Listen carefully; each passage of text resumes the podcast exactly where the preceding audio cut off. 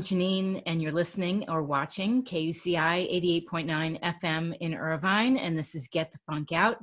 Today, I'm in conversation with author Sarah Summers. Welcome. Thank you, Janine. It's good to be here. Where are you connecting from? I live in Paris, France. Beautiful. Where it is absolutely gorgeous outside. How long have you been there? I moved here for one year to learn French or better my French uh, six years ago, and I'm still here. Amazing. I hear I hear that that happens a lot. I do too. Now, could you speak just a little bit of French when you went, or? Yes, I knew a little. I took French when I was uh, young. I was never very good at it, but I had a good accent, and so I knew enough. I could the accent part, but I took classes. It's very difficult, and if you're over 60, it's even more difficult. It's kind of like trying to do crossword puzzles and growing your dendrites. But mm-hmm. I've given up trying to be perfect, and I get along, and I love it.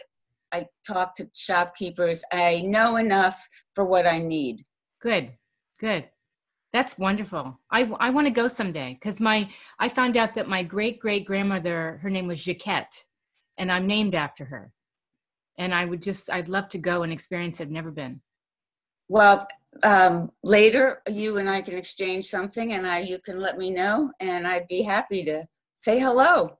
Fantastic, wonderful.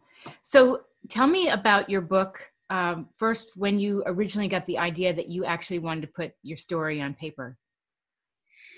Well, after I moved to France, I was looked around for all sorts of things to do, and I think the average American comes over and takes writing classes because this is where good writing happens. And um, my writing classes, inevitably, I started writing about vignettes about my childhood and about food disorders. And then I upped the ante and I signed up for a week long Paris Writers Workshop. And in that workshop, I met a, a, an agent and showed her the 15 pages that I had given to, to in order to get into the workshop.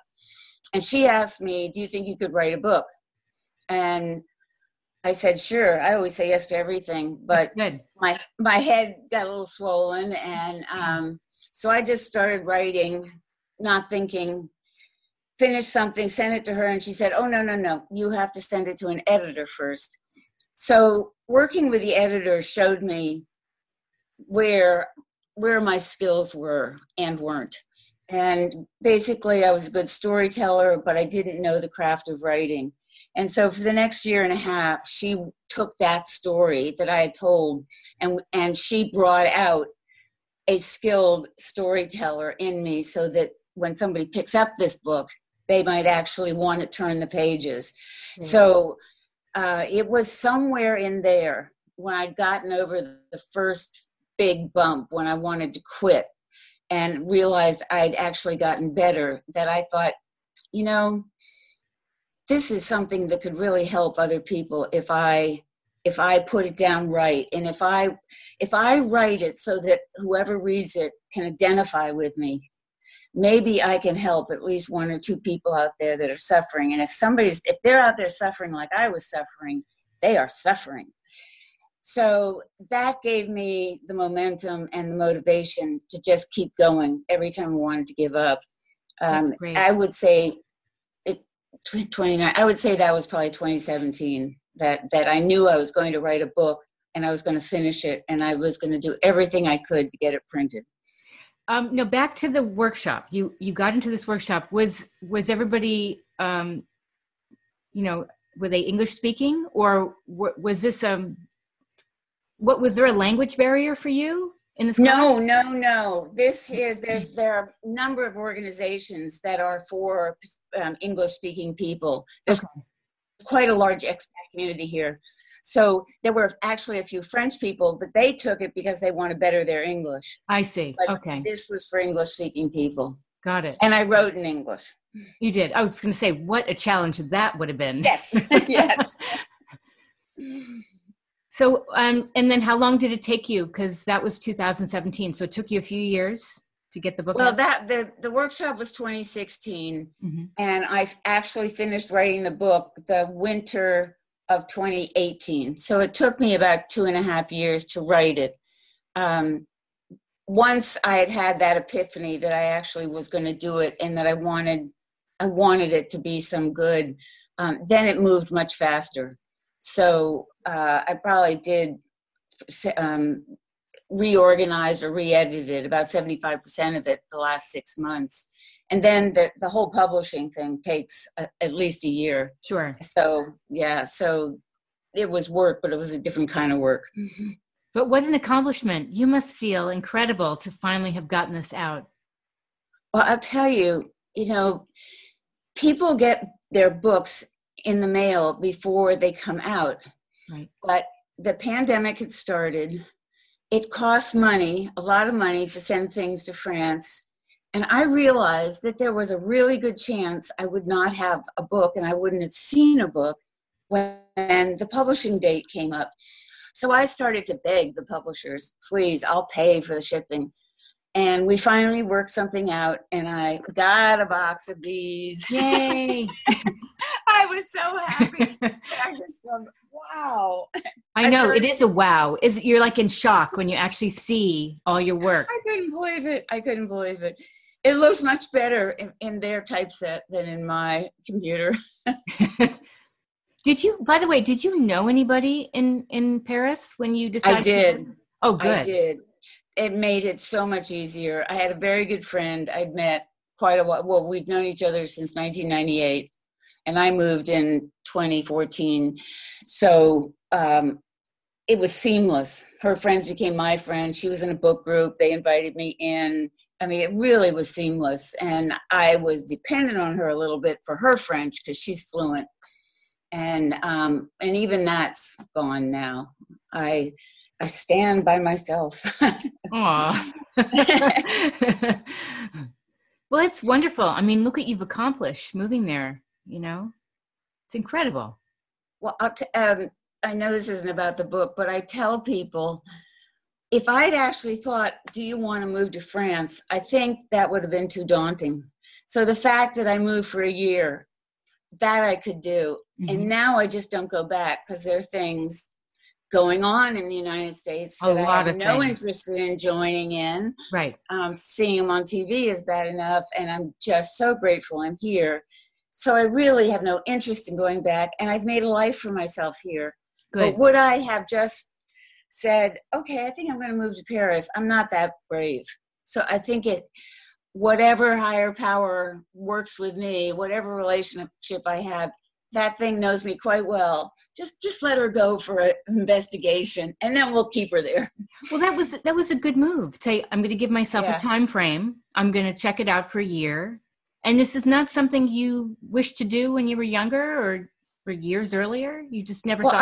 I I worked till uh, about 2008. I on my 50th birthday, I gave myself a six week vacation in Europe. And as a child, we'd lived here a couple of times. I've always loved Europe. I've always felt at home. And because my parents brought us over here, I, I had no, uh, I, I wasn't afraid that it was weird here which I, I a lot of people who've never traveled are, are really scared because they don't know what to expect and that it's Right. really just the same as you and me really Yes. is a surprise to them I don't. I don't really like the um, generalization I hear that um, French people don't like Americans. I, you know, do you? Do that's you not true That's what. That's that's not true that's exactly what like I'm hearing. The government opposite.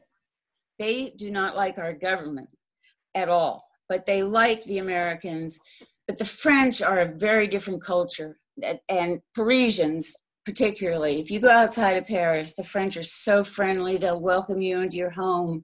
I mean they'll fall all over themselves for you.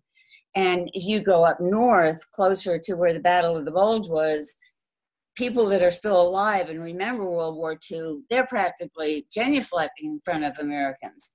So what they are is they're very private. They're very um, they're very centered on what they're about to do and they can appear rude and they can appear self-centered. And that's and americans are very friendly in general and very we're just the opposite as a culture.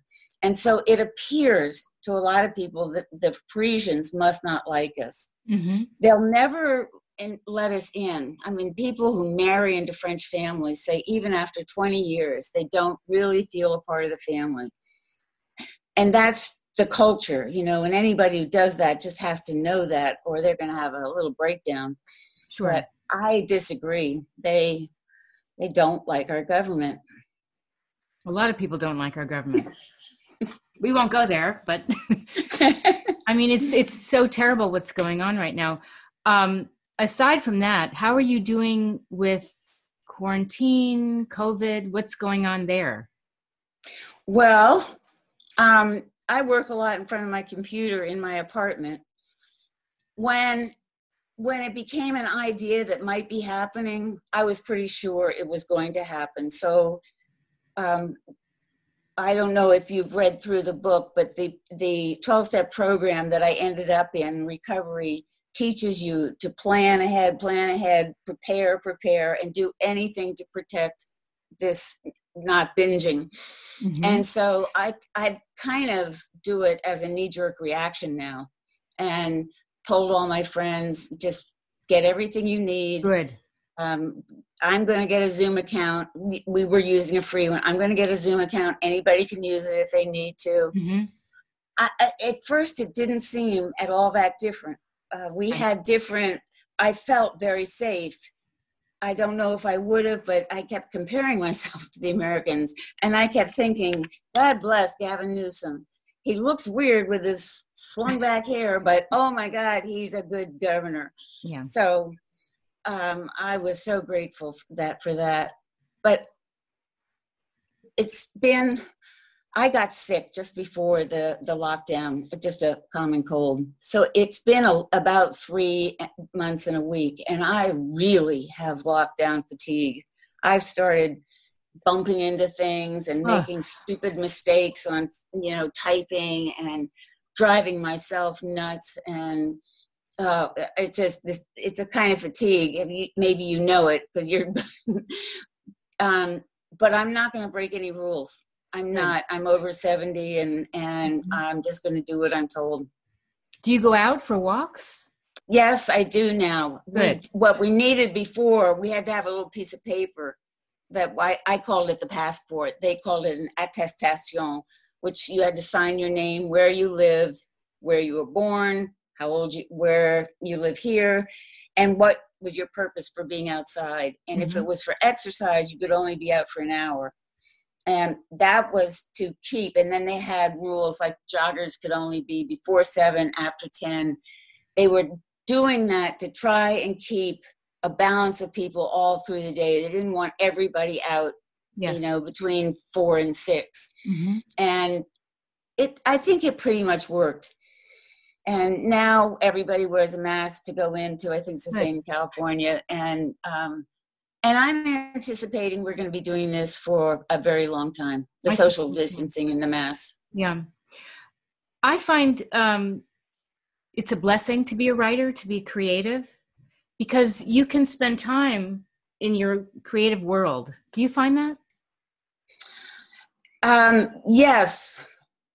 I don't have much time to sort of imagine, go into my imagination because I have a lot of projects and a lot of um, newspapers and um, the Chronicle wants to interview me. I mean, I'm doing a lot of writing for, so I'm writing a lot about the book, and it's taking most of my time. And I am an avid reader, so when I do get some downtime, I just grab the library let us take as many books as we wanted out right. and so i had all of those and and then i've got a whole a whole library back here i, I haven't um, I, have got a lot of choice so i'm happily reading on the down times.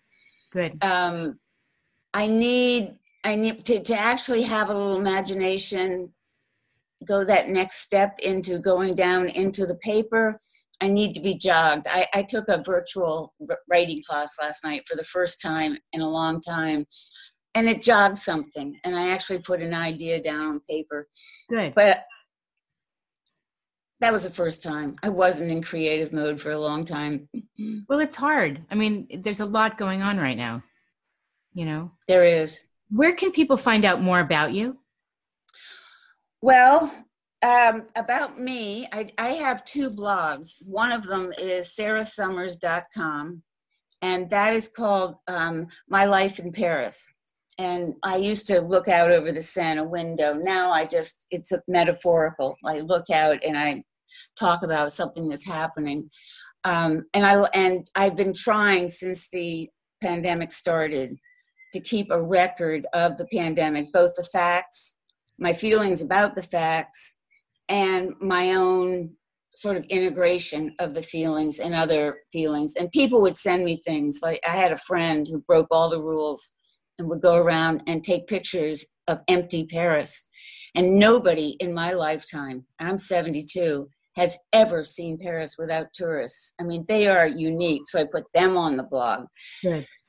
Then I have a blog about food addiction, and that one is named after the book, and it's called Saving Sarah without an H dot org, and it's and it's one that I invite people to interact with me if they don't know what to do, if they don't know where to go, ask me questions, and I do the same. I have an Instagram account at Saving Sarah the Book, and Facebook Saving Sarah the Book. So I really encourage people to interact with me. I don't think anybody can figure this one out on their own. It's it's too too devious. Yes. I, I wanted to add something I forgot to mention earlier. So when I was younger, I was my life really consisted of fast food growing up in New York City.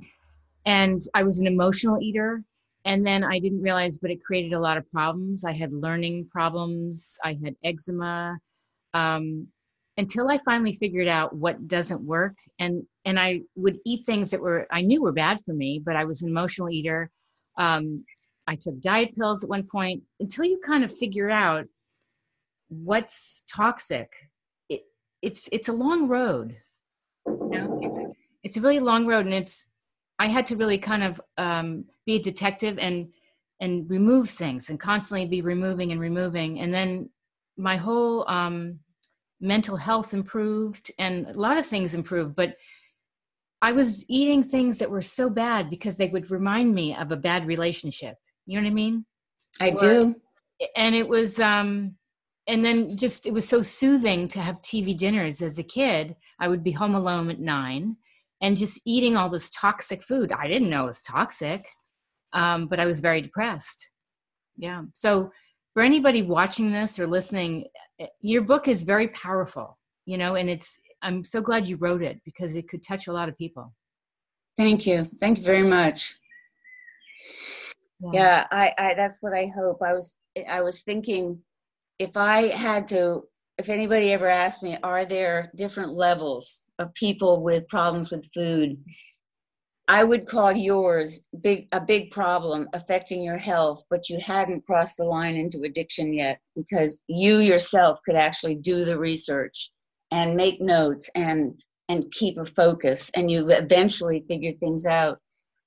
The addict like me just starts binging on everything and can't has no way to focus, doesn't even looks for a magic wand.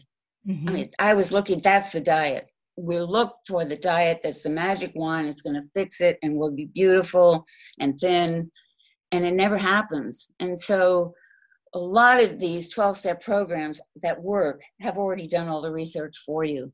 And so they say just don't do this. For 90 days don't do this.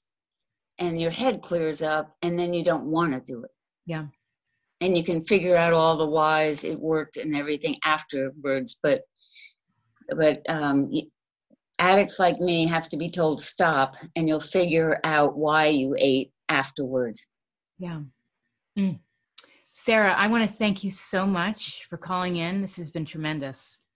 Thank you. Thank you so much and i wish you good health and thank a beautiful you. day in, in california. Now Take i want care. to come to paris. You are invited. I will uh, write Jackie and she'll give you some info contact. Okay. That'd be it's wonderful. wonderful here. It's I wonderful. really want to go, and it's just it's been so great chatting with you. So thank you. Thank you so much. Be Bye bye. Bye bye.